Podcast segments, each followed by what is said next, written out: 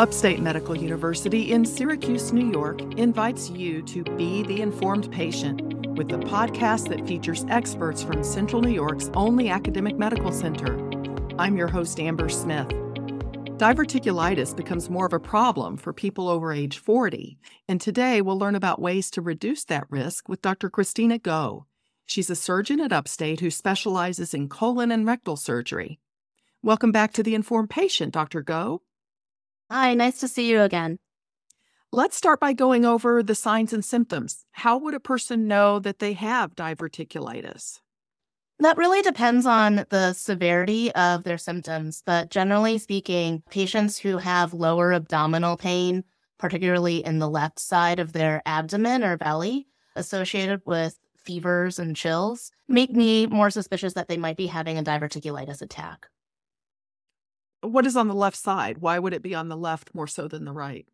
In the Western world, the most common site of colonic diverticulitis, as in diverticulitis within your large intestine or colon, tends to be in the last part of the colon called the sigmoid colon.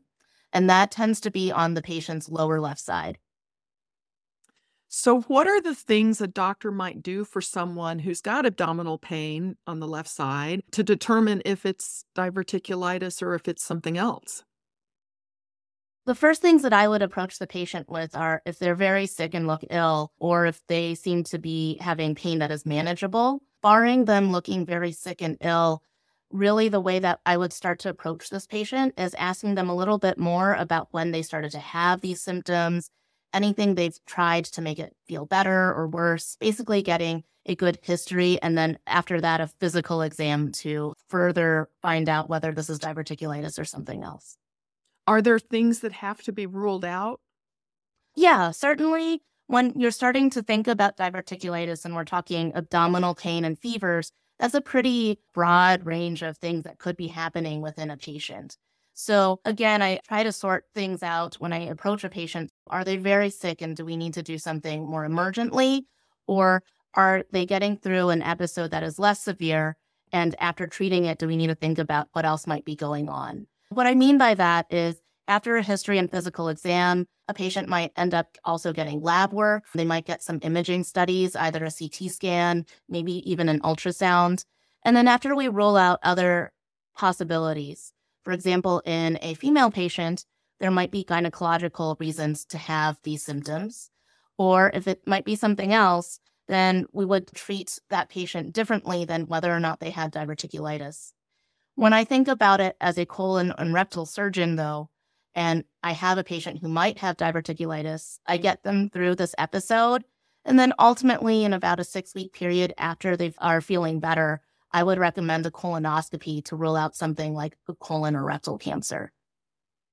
Now, I've heard of diverticulosis. Is that the same thing as diverticulitis? This is an excellent question because they sound very similar and they are related to each other. So let's go through a couple of definitions to tease out why you might hear one term and a physician might use a different one. Diverticulosis is actually just outpouchings or thinning areas of, in this case, the colon wall that can occur in a patient's body.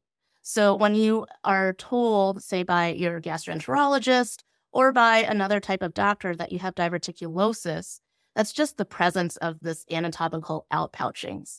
When inflammation or a microperforation, as in a, uh, something that you might not see by the human eye, or even a visible perforation occurs, that's essentially what diverticulitis is. So it's that inflammation and infection of the colon that can occur when you already have diverticulosis. So, do you have to have diverticulosis in order to develop diverticulitis or not necessarily? That's correct. Really, the definition of having diverticulitis is that you've had this inflammation or perforation of your diverticulum or diverticulosis. So that's why when you hear that, they sound very similar. They're very large medical terms, and they can sometimes incorrectly be used interchangeably. Now, do primary care providers generally treat patients with diverticulitis, or at what point might they send someone to a colon and rectal surgeon like yourself? A lot of the times, the way that I think about a patient with diverticulitis goes back to the severity of their disease. So perhaps with a patient's first episode of diverticulitis, particularly if it is not very severe, this can be treated by a primary care physician with antibiotics. Ultimately, patients that come to me for further workup might be seeing me because they need a colonoscopy after their diverticulitis episode, or they might be talking about surgery. And we can go into different reasons why a patient would need surgery, either in an elective. What I mean by elective is a scheduled manner or in an emergency manner. How do you differentiate between a mild case and a more severe case? We do have several ways that we approach how diverticulitis presents in a patient. We can talk about mild and severe, but I'd like to take a step back and actually use two different terms. So, what I say is uncomplicated diverticulitis means that you might see inflammation of the colon that doesn't show a free hole in it, which you might see on either CT scan or based on a patient's physical exam findings. And often that can solely be treated with antibiotics and the patient gets better and doesn't necessarily need a surgery in the future. Now, complicated diverticulitis really has a whole host of things that we are looking for in a whole host of categories. So that could mean that a patient might have had a hole in their colon, but the body has been able to wall it off. And instead of having poop or pus sort of free floating in the, the abdomen, you have a pus pocket or an abscess that can be treated. That could also mean a free perforation, like I just said, where unfortunately that's an emergency surgery where somebody might need to be brought to the OR within hours of me seeing them. And then there might be some long term complications to cause complicated diverticulitis. And that might mean that the colon, while trying to heal in the past, might be narrowed or completely blocked, or can cause an abnormal connection to other surrounding parts in the body. That abnormal connection is called a fistula. And so those patients might say, you know, I notice either passing air or feces in my urine or having recurrent UTIs because their colon and bladder are now abnormally connected to each other. Or in biologically female patients, they might notice a lot of gas or stool coming from their vaginal canal. That would be called a colovaginal fistula. So we're talking about complicated versus uncomplicated. When I think about severe, I also think about that whole free perforation where somebody's coming in with what I would determine as sepsis and they have very severe abdominal pain. They might have a high temperature and a high heart rate, but a low blood pressure. And when we try to press on their belly, they're so exquisitely tender and in pain that they cannot even withstand being bumped or being jostled a little bit. This is Upstate's The Informed Patient podcast. I'm your host, Amber Smith, and I'm talking with Dr. Christina Go. She's a surgeon at Upstate who specializes in colon and rectal surgery, and we're talking about diverticulitis. Do we know what makes one person more susceptible than another to diverticulitis? Unfortunately, we really don't. The studies tend to say, oh, well, what risk factors can we associate with patients that have diverticulitis? So rather than finding a cause of it, we've noticed that patients who adhere to more of a red meat or a Western diet, which really is defined by probably low fruits and vegetables and low fiber. Patients who have low physical activity are considered obese or have a high waist to hip ratio. Those characteristics are more associated with having an episode of diverticulitis. Other things that have been associated with diverticulitis include tobacco use, chronically using an over the counter pain medication called nonsteroidal anti-inflammatory drugs or NSAIDs. So that includes your Aleve, your ibuprofens, if you have to use steroids on a long-term basis, or even opioids. As with everything, there seems to be a genetic component because it seems that if you have a sibling who's had diverticulitis, you're more likely to also have diverticulitis. That's hard for me to say because at least when you're siblings, it's pretty likely you had the same environment growing up. So that's very unclear right now what makes somebody more susceptible. Why are people more likely to develop this after the age of 40? I think this probably has to do with just having age sort of work against you. A lot of the theories for why the outpouchings or diverticulosis forms has to do with how the colon wall is made. Structurally, if you take a cross section of your colon, the strength of the wall is not uniform. And then to add to that, there are areas where the blood supply has to actually penetrate through the different layers of the colon in order to feed it blood. And so those are already inherent areas of weakness that all of us develop or live with because of how our colon is. And then we suspect that the way that your poop either moves very quickly or, in this case, slowly through your colon can also contribute to those weaknesses ballooning out. This is how we think diverticulosis or diverticulum form. Why somebody develops diverticulitis is still theoretical at best. We have several different theories. One of them is the idea that maybe the colon is chronically inflamed and just not in a way that is noticeable to the patient. The other is the idea of trauma. So you might hear some patients or providers say, well, avoid seeds and nuts. And the idea is that maybe there's a hard piece of stool that gets stuck in these outpouchings and erodes through. We haven't been able to prove that with observational studies. And I'll get into that a little bit more in terms of how to prevent diverticulitis. And then there's this other theory that the microenvironment of where the diverticula are just doesn't have as good of oxygen supply. So the idea is because you don't have enough oxygen and there's what we would call a low level area of ischemia or lack of oxygen, maybe that makes that area more susceptible to getting a hole or a microperforation. For someone who has a mild case of diverticulitis, is this something that can be cured or is it something that they're going to live with and it'll recur? Unfortunately, in the absence of taking out the piece of colon that is susceptible to diverticulitis or has had diverticulitis in the past, there is a high likelihood that you're going to get diverticulitis again. And with each subsequent episode, the likelihood of you getting another episode goes higher and higher. Now, that doesn't necessarily mean that you're going to have this very severe case with each episode, though. What we have seen is that when you have that free perforation where poop or pus are free floating in your belly and need that emergency surgery, that scenario more likely happens on a patient's first episode of diverticulitis. It's not to say it can happen in a subsequent episode. It's just what we've seen in terms of patterns. But you could have that mild, uncomplicated diverticulitis and be treated with antibiotics or changes in diet during that episode and avoid surgery. That's really a, we would consider a soft indication to take out the colon. So I was going to ask what surgery would involve. If I'm seeing a patient who either has had complicated diverticulitis or they've had simple but recurrent diverticulitis that has now become lifestyle limiting.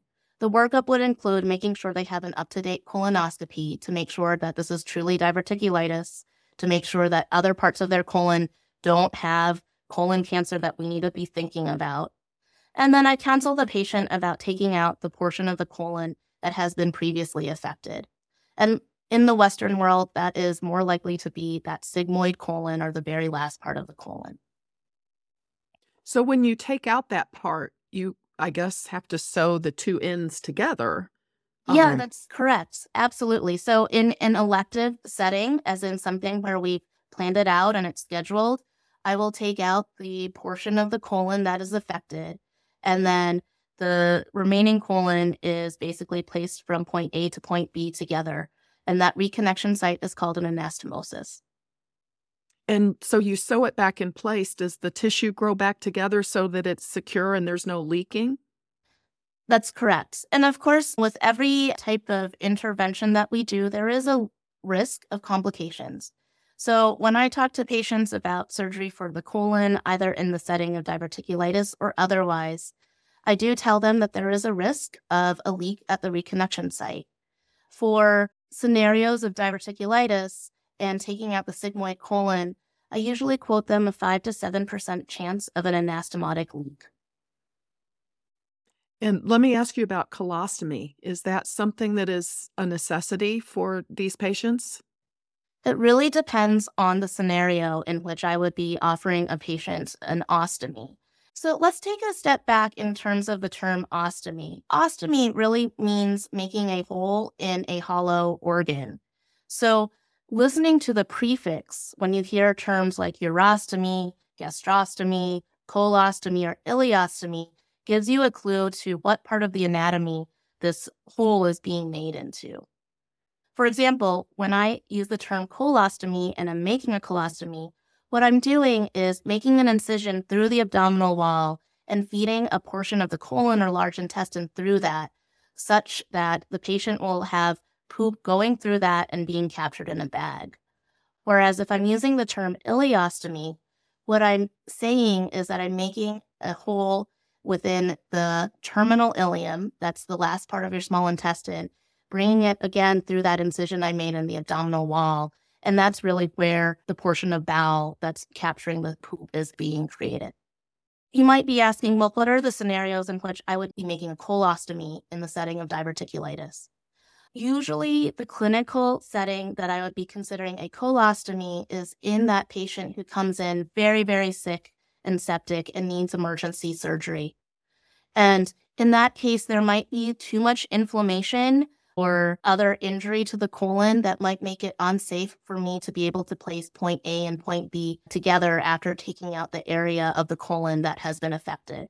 Another scenario in which we might be considering an ostomy is in an elective setting where I might place point A and point B together. I might see that there's a leak that I need to fix while still in that OR and fix it but to protect that new connection because it's at a higher risk of leaking than that 5 to 7% that I quoted, I might protect it by bringing up a loop of the small intestine to basically divert the poop from going through that new reconnection site and avoid that whole septic or abdominal infectious picture.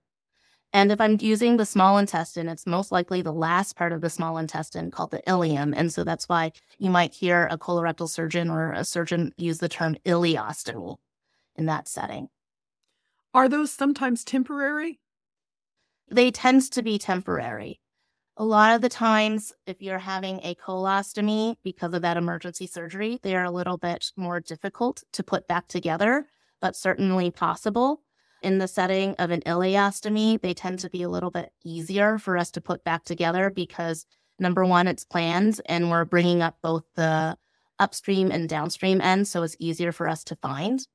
A lot of the studies, whenever you ask general surgeons and colorectal surgeons how often are ostomies reversed, has a lot to do with surgeon's practice pattern and how comfortable they are in putting them back together.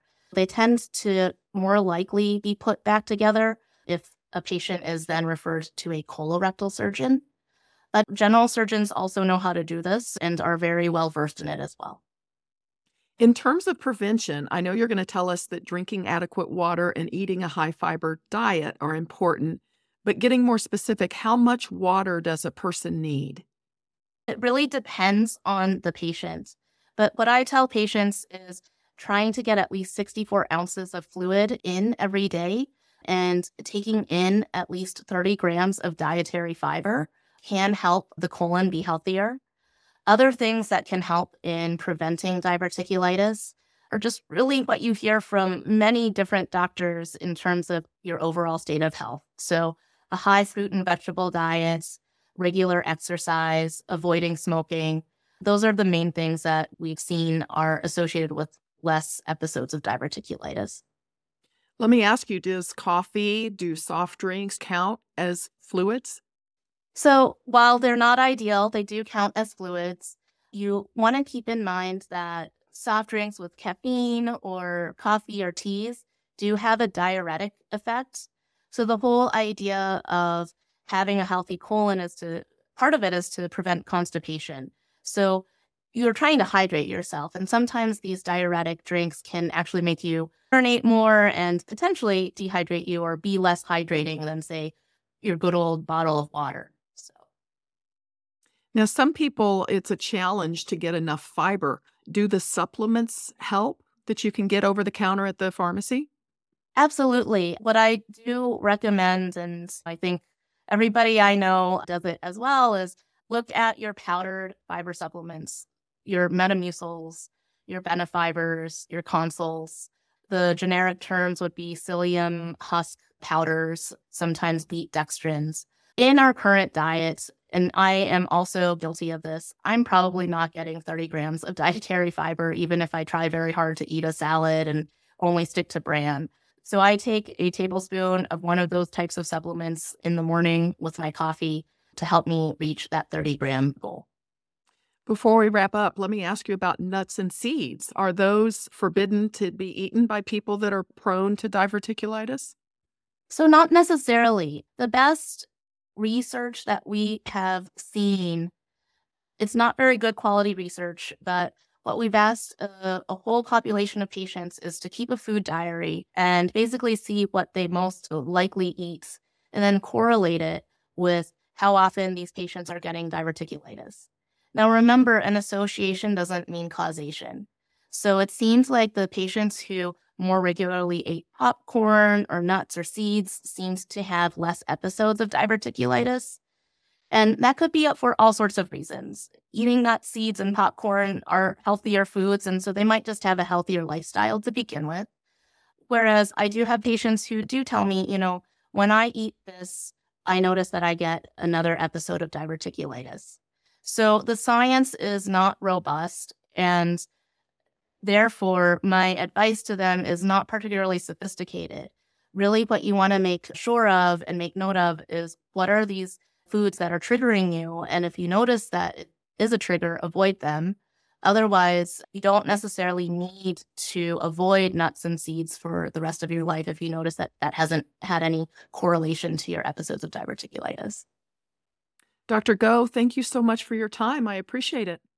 Oh, you're very welcome. Thank you. Have a good day. My guest has been Dr. Christina Go. She's a surgeon at Upstate specializing in colon and rectal surgery. The Informed Patient is a podcast covering health, science, and medicine brought to you by Upstate Medical University in Syracuse, New York, and produced by Jim Howe. Find our archive of previous episodes at upstate.edu/informed.